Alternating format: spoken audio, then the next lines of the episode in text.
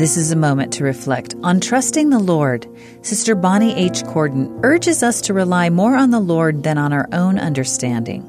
In Proverbs 3 5 and 6, we read this counsel Trust in the Lord with all thine heart, and lean not unto thine own understanding.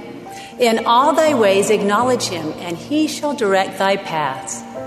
This scripture comes with two admonitions, a warning, and a glorious promise.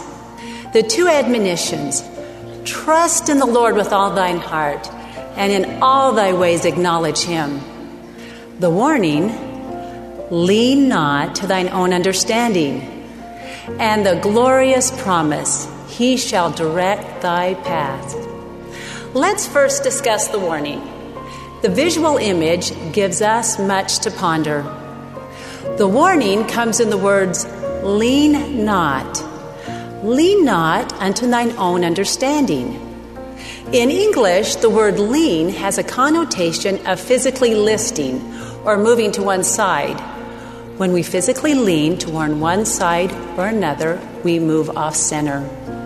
We are off balance and we tip.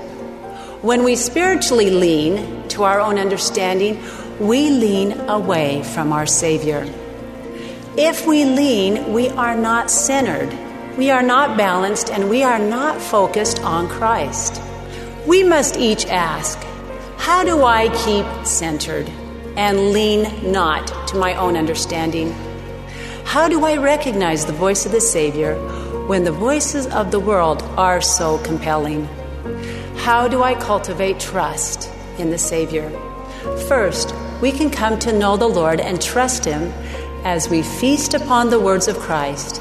For behold, the words of Christ will tell you all things what ye shall do. More scriptures enlightens our minds, nourishes our spirits, answers our questions, increase our trust in the Lord, and help us center our lives on Him. Remember to search them diligently that you may profit thereby. Reading the scriptures can help us trust more fully in the Lord. That was an excerpt from Sister Bonnie H. Cordon's talk, Trust in the Lord and Lean Not.